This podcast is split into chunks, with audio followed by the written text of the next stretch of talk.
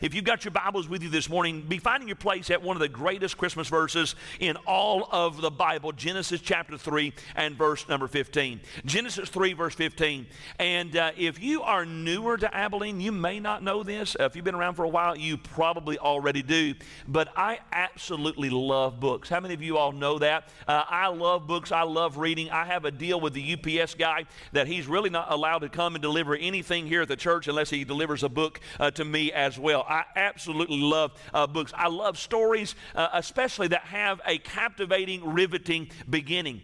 And so, what I did the other day as we were kind of hanging out and getting ready for some of the presentations, I went back and I, I just kind of did a little bit of research on uh, some of the most famous beginning lines of books and stories of all time. So, what I'm going to do is I'm going to call them out to you. And, and if you recognize and you know what book or story they're from, if you'll just kind of wave at me and, and we'll see how cultured we are uh, here together uh, today.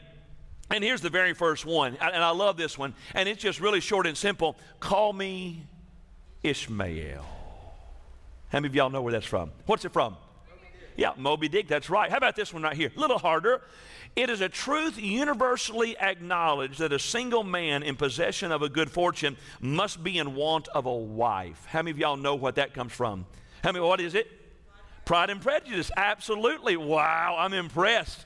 Uh, here's another one. Happy families are all alike. Every unhappy family is unhappy in its own way. How many of y'all know what that's from? Anybody know what that's from? Anybody? I'm looking in the balcony. Anybody know what that's from? Anna Karenina. That's that's the opening line of Anna Karenina. Uh, how about this one? It's a little bit longer, but you're going to know it right off the bat. It was the best of times. It was the worst of times. It was the age of wisdom. It was the age of foolishness. It was the epic of belief. It was the epic of incredulity. It was the season of light. It was the season of darkness. It was the spring of hope. It was the winter of despair. And of course, that comes from A Tale of Two Cities. Now, it's not a book, but hello, my name's Forrest. Forrest Gump. You want a chocolate? And then perhaps the most famous beginning line in history. The famous beginning line in any story ever told a long time ago in a galaxy far, far away, which comes from Star Wars. That's right. And so, what I want to do this morning is I want to begin a brand new series of studies, a short series for this Christmas season that I'm simply entitling The Christmas Story. And here's what I want to do I want to begin this morning by sharing with you the beginning line of the most important story ever told, the story of Christmas. And I'm going to talk to you for a few minutes this morning about the first Noel or the first Christmas, or more specifically, the promise of the first Christmas, because here in Genesis chapter 3, verse 15, we have a promise that is given by God.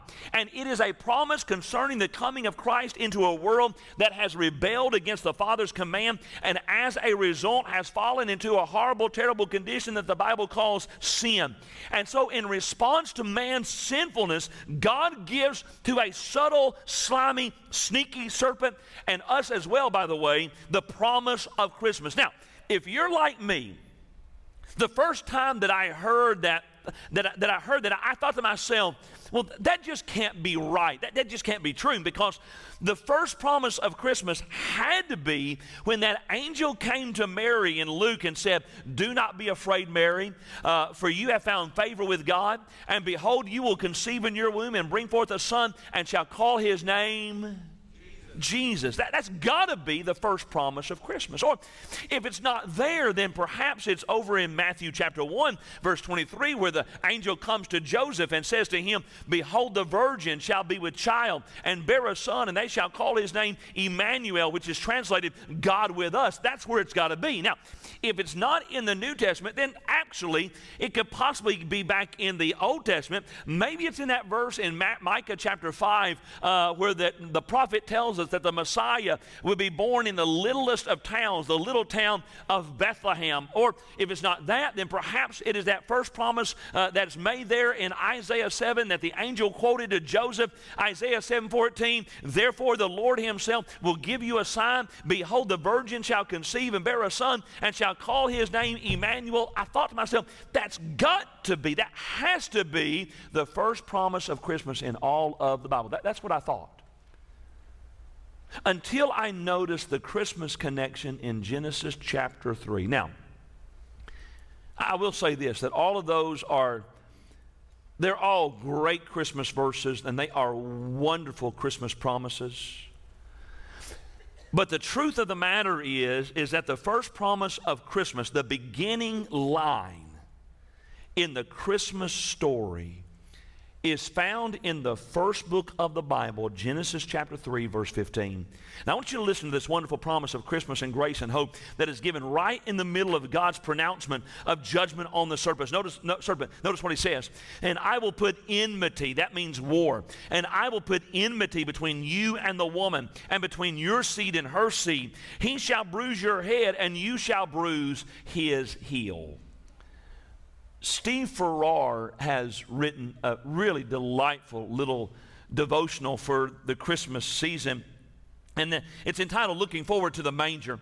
And the very first chapter in his little devotional uh, begins with this. Listen to what he says. These powerful words he writes It was the beginning of all time, the start of human history. There was a garden called Eden. Within that garden, God planted the seed of the Christmas story. As Adam and Eve walked around the Garden of Eden, God told them that they could eat any of, it, of its fruit except the fruit from the tree of the knowledge of good and evil. But one day, history was changed forever. Adam and Eve ate some fruit from the tree that God had told them not to eat from. The devil, in the form of a serpent, had tempted them to demand their own way. Because Adam and Eve disobeyed God, he threw them out of the garden. Although God was angry, he promised that someday a Savior, one of Adam and Eve's own seed or offspring, would come to overthrow all evil and the devil. Adam and Eve looked forward to that day. That day, of course, is Christmas, the birthday of Jesus, Eve's seed, and our Savior. And I love, I don't know who wrote it, but somebody, an anonymous writer wrote these words that Christmas began in the heart of God. It is complete only when it reaches the heart of man. Christmas began in the heart of God. It's His good idea. But it is only complete when it reaches the heart of man. And so, really quickly this morning, because I know every one of us are tired. And again, if you have fallen asleep, I see you. God bless your heart. And so, but let me just give you three little things this morning uh, that, that I want to draw your attention to as we talk about and notice the promise of Christmas. Number one, notice this promise of a spiritual conflict because God told the serpent, And I will put enmity between you and the woman, and between your seed and her seed. He shall bruise your head, and you shall bruise his heel. So this statement is covered with conflict. You can tell that there's a fight that's coming. It's a fight, it's a war that was waged for thousands of years, and we even still today still see some of the after skirmishes of this war. There's the serpent and his seed, and then there is the seed of the woman. And here's what I love about this verse. God didn't ask any questions. He didn't he, he didn't ask the devil to give his side of the story. Uh, he didn't enter into a dialogue with the devil. And by the way, while I'm here, can I say this? You shouldn't either. You shouldn't try to dialogue with the devil or debate with the devil. Uh, just do what God did. What did God do here? God, right there on the spot, He judged him and declared war upon him. And in that declaration of war, Adam and Eve, Adam and Eve heard the gospel message for the very first time. And they lifted up their heads and they opened up their ears to listen to the marvelous message of hope and the very first promise given in all of the Bible. And so this verse right here really has a very specific, special name. It is called the Proto Evangelion, the first gospel, the first evangel, if you will. It is the very first promise of good news in all of the Bible. Now, do you remember what those shepherds, remember the words that those shepherds heard on that very first Christmas night? Remember what those shepherds were told? The Bible says there in Luke chapter 2 Then the angel said to them, Do not be afraid. For behold, I bring you good tidings, that is good news of great joy, which will be to all people. For there is born to you this day in the city of David a Savior who is Christ the Lord. So we've read that, we've heard that. We're gonna we'll read that on Christmas. If you do like I do at my family, uh, we're gonna read the Christmas story either on Christmas Eve or Christmas morning, Luke chapter two. We're gonna read that verse right there. And here's what we fail to realize sometimes that that verse right there goes all the way back to our verse 4 this morning, Genesis chapter chapter 3.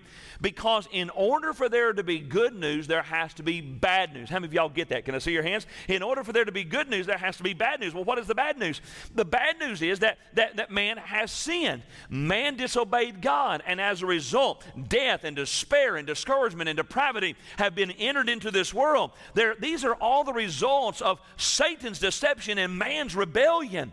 And so you have this good news now is there on that, that very first Christmas that Jesus Christ came to this earth. He made the journey from the cradle to the cross to finish the fight that started way back there in the very beginning. So I told the, the, the West Campus this morning, so uh, I, I, just finished. I graduated. I'm, I'm glad to be done. Uh, somebody asked his wife the other day, and the guy told me, he said, My wife said, What's the pastor going to do next? And he said, There ain't nothing for him to do. Uh, and there's nothing. I wrote in my dissertation on the uh, acknowledgement page, I made a promise, put it in writing to my wife, that this is the last degree that I will ever attempt. I am done. D O N E, done. Or as we would say in Tennessee, D U N, done. And so I'm done. And so, uh, yeah. And so, but when I started out in school, I wasn't, I, I, I, yeah, I made a 36 in Spanish one six weeks. A third, a 36. And so, for those of you that get really upset with your with your children when they bring home grades that you don't like and you wonder are they ever going to make it no they'll just be like me and be in school till they're nearly 50 uh, and and so but i made a 36 but even though I didn't do really well in Spanish, I always did very, very well in English. I was honors in English. And so I, I love English. I love poetry. I love verse. And I love this little thing by Robert Frost. Stopping by a woods on a snowy evening, he writes, The woods are dark and deep, but I have promises to keep, and miles to go before I sleep, and miles to go before I sleep. And I read that verse years ago and I thought, you know, that's kind of the way it was with Jesus. Jesus made a promise. God made a promise. And Jesus, that journey all the way from Genesis chapter 3 to Luke chapter 2, and miles to go before I sleep, and miles to go before I sleep. See, there's the promise of a spiritual conflict. But then, number two, there's this promise of a special conception. Now, go back in our verse for this morning. Let me show you something that you may not have noticed, or maybe you've been sitting there scratching your head and wondering, now, where in the world does he get Christmas and Jesus out of this verse? Well, listen carefully. Uh, the, right, the, the Lord said, and I will put enmity between you and the woman, and between your seed and, and her seed. That, that's not the way it normally happens, right? That's not the way that it's normally done. When you read the family tree in the Bible, it's, it, it's almost always uses the man's name. Go back to Genesis, and Noah was 500 years old, and Noah begat Shem, Ham, and Japheth. Cush begat Nimrod. Canaan begot Sidon, his firstborn in Heth. And so normally it is nor- the man's progeny, the man's offspring, the man's seed uh, that, that is talked about in the Bible. So it's normally through the fathers and the grandfathers that even today we trace our lineage back. Why is that? Well, it, it's a large part because of the fall. Because sin comes through the seed of man. That's why in Genesis, when it talks about Adam's boys, it, it says something like this And Adam lived 130 years and begot a son in his own likeness after his image and named himself. Seth, have, have you ever had somebody say, Well, we're all created in God's image? Have you ever heard somebody say that? Well, we're all created in God's image. Sounds good, not true. Adam and Eve, Adam was created in God's image. Now we are created in Adam's fallen image because Adam had a son and it's all the way down to us. We are his seed. And so, as a result, by the way, what kind of image is that? A fallen image, a sinful image, a ruined image, which is why. Paul wrote to the church at Corinth, he said in 1 Corinthians, For since by man came death, by man also came the resurrection of the dead. For as in Adam all die, even so in Christ all shall be made alive. You see, Adam was ultimately held responsible for sin entering into this world. He would bear the brunt of the burden. He would realize the responsibility for a ruined race. That's why the solution to the problem of sin could not come through the seed of man, it would have to come through the seed of the woman. What are we talking about here? We're talking about the fact that in the very first book of the Bible, there is the promise of the virgin birth the seed of the woman. I want you to stop. Are y'all still there this morning? I want you, to, I know you're tired. But I want you to stop for just a second and I want you to think about the amazing amount of grace and mercy and forgiveness that is right there in that one verse. God said to Eve, He said, Eve, even though you've messed up, you've blown it, you've disobeyed, you've rebelled, you've sinned, there is going to come a woman just like you. And from that woman, I'm going to provide one who will restore and renew what you just destroyed. Warren Wiersbe put it this way he said, To God's old covenant people, this verse was a beacon of hope. To Satan, it was God's declaration of war, climaxing in his condemnation. And to Eve, it was the assurance that she was forgiven and that God would use a woman to bring the Redeemer into the world. By the way, kind of gives new meaning, right? To that prophecy we read every time about this year out of Isaiah 7 14. Therefore, the Lord Himself will give you a sign. Behold, the virgin shall conceive and bear a son and shall call his name Emmanuel. It goes all the way back to Genesis chapter 3. And then there's one last thing that I want you to see, and that's the promise of a settled conflict. Because Satan started it, Jesus is going to finish it. Listen to the last part of that verse. He shall bruise your head, and, and, and you shall bruise his heel. So, what's the difference between, between those two bruises? Well, uh, one you get over, one you don't. Have y'all watched on social media this week? There's this nut in, in uh, New York uh, who uh, hit a guy in the head with a baseball bat. Did y'all, did y'all see that this week? How many of y'all have seen that? Can I see your hands? How many of y'all have not seen that? Well, for those of you who have not seen it, there's this dude walking around New York with a baseball bat down his pants. Down his jogging pants. He's got a baseball bat down his pants. Some guy does something he doesn't like. The guy walks past him. He pulls the baseball bat out of his pants, walks up behind, and hits him in the head with a baseball bat. How many of y'all know that doesn't go well? So that's kind of so what you have here. You're going to have this bruise, one to the head, one to the heel. One you get over, one you don't. One is temporary, one is terminal. John Stott wrote, God foretells that this age-long conflict will culminate in suffering, though more for Satan than for Eve's descendant, for a single champion is now in mind. God says he will crush your head, dealing a lethal death blow to the serpent, while you will strike his heel. That is, he will not escape injury himself. I, am just telling you, it's one of the really one of the most amazing and accurate prophecies about the life and work and ministry of Jesus in all of the Bible. What, what is the temporary bruise? It's the cross. What is the terminal bruise? It is the finished work of Jesus on the cross. Herbert Lockyer put it this way At Calvary, Christ as the seed destroyed Satan's power and authority and bought us back from sin's slavery, captivity, and death. And that's exactly what Jesus said. Revelation chapter 1, verse 8. He said, I am he who lives and was dead. And behold, I am alive forevermore. Amen. And I have the keys of Hades and of death. It goes all the way back to Genesis chapter 3. According to a legend, there's this legend Satan and his demons were holding a Christmas party. I'm not really sure why they were holding a Christmas party, but just work with me, okay? So Satan and his, his demons were holding a Christmas party. After it was over, the demons are filing out. They're leaving, and there's this one demon who turns uh, to, his, to, to Satan and says, Merry Christmas, Master. And the devil turns and looks at this, this lone demon with a scowl and says, Merry? Yes, Keep it married, for if they ever get serious about it, we're all in trouble.